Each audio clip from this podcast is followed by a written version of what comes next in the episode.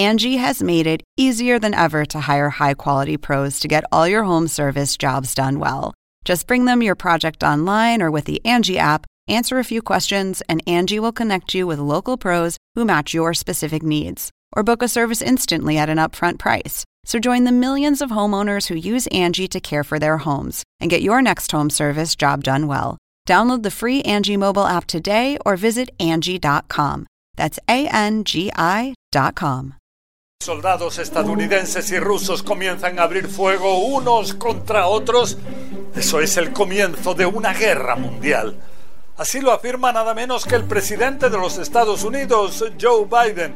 Se refería a cuáles pueden ser las consecuencias de la tensión actual entre Ucrania y Rusia en Europa. Vemos que las presencias militares en toda esta zona son ahora sin precedentes desde el final de la Guerra Fría. Si soldados estadounidenses y rusos comienzan a abrir fuegos unos contra otros, eso sería el comienzo de una guerra mundial. Así lo afirma nada menos que el presidente de los Estados Unidos, Joe Biden. Every indication we have is they're prepared to go into Ukraine, attack Ukraine. Él se refiere así a la tensión actual entre Ucrania y Rusia que podría también extenderse por el continente europeo e inclusive también hacia otros lugares del mundo. Espero que no haya una guerra mundial. No creo que haya una guerra mundial, pero es algo que hay que tener ahora muy en cuenta. Saludos. Les habla José Levi en un nuevo podcast de CNN de Desafíos Globales. Vemos que el presidente ruso Vladimir Putin de alguna forma no ve bien esos cambios a los que se ha llegado en el continente europeo después de que desapareciera la Unión Soviética, desapareciera el pacto de Varsovia.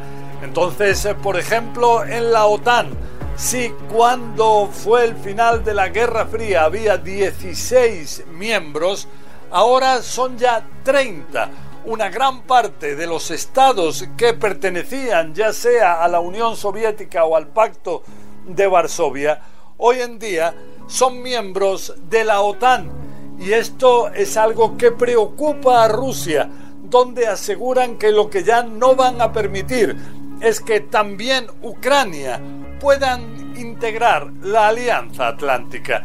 Entonces esto es lo que ha llevado a la tensión actual vemos que en total, según Estados Unidos, en esta frontera entre Rusia y Ucrania, habría ya más de 150.000 soldados rusos. También habría una presencia significativa en el Mar Negro, cerca de la península de Crimea y cerca también de lo que está ahora controlado por el ejército ucraniano.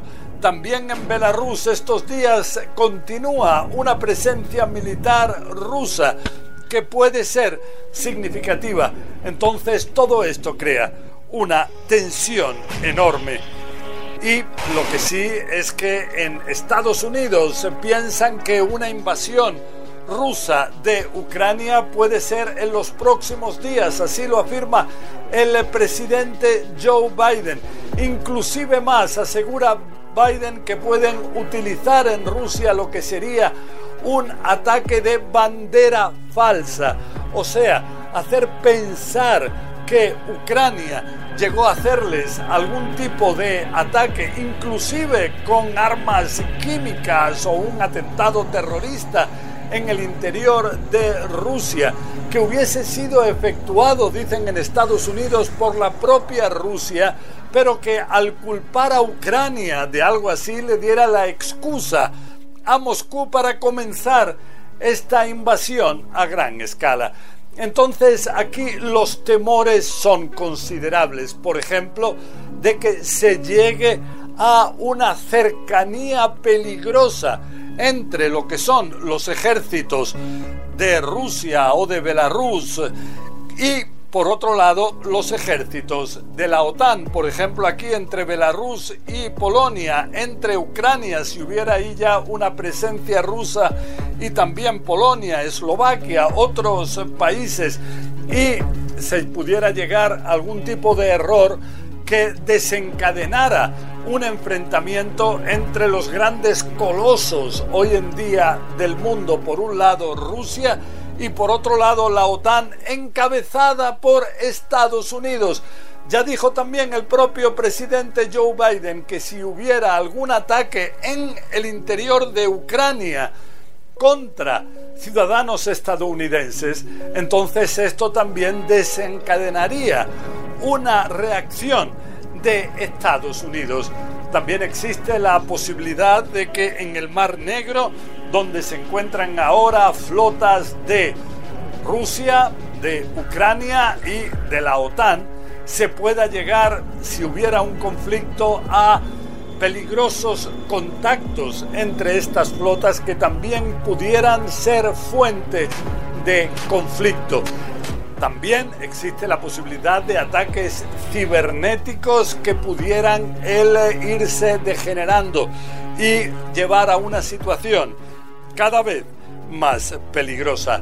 Lo que sí es que si Rusia tiene una presencia considerable en su frontera con Ucrania, también la OTAN decidió reforzar su presencia militar en los países limítrofes de toda esta zona de manera muy significativa. Se desconocen cifras exactas, pero vemos, eso sí, que en ambos lados en la OTAN aseguran que se trata de una alianza defensiva de la cual Rusia no tiene nada que temer. De su parte, en Rusia aseguran que ellos tampoco piensan el realizar ningún tipo de ataque contra Ucrania, pero el hecho de que Rusia haya puesto una presencia militar tan significativa en esta frontera con Ucrania, eso preocupa enormemente y se teme que pueda desencadenar una guerra muchísimo más importante. Estamos hablando de las dos fuerzas que tienen un mayor número de armas nucleares en el mundo. Preocupante. Bueno, hasta aquí este podcast. La semana que viene seguiremos con más desafíos globales que nos presente este terrible o maravilloso rincón apasionante del universo, donde nos tocó vivir.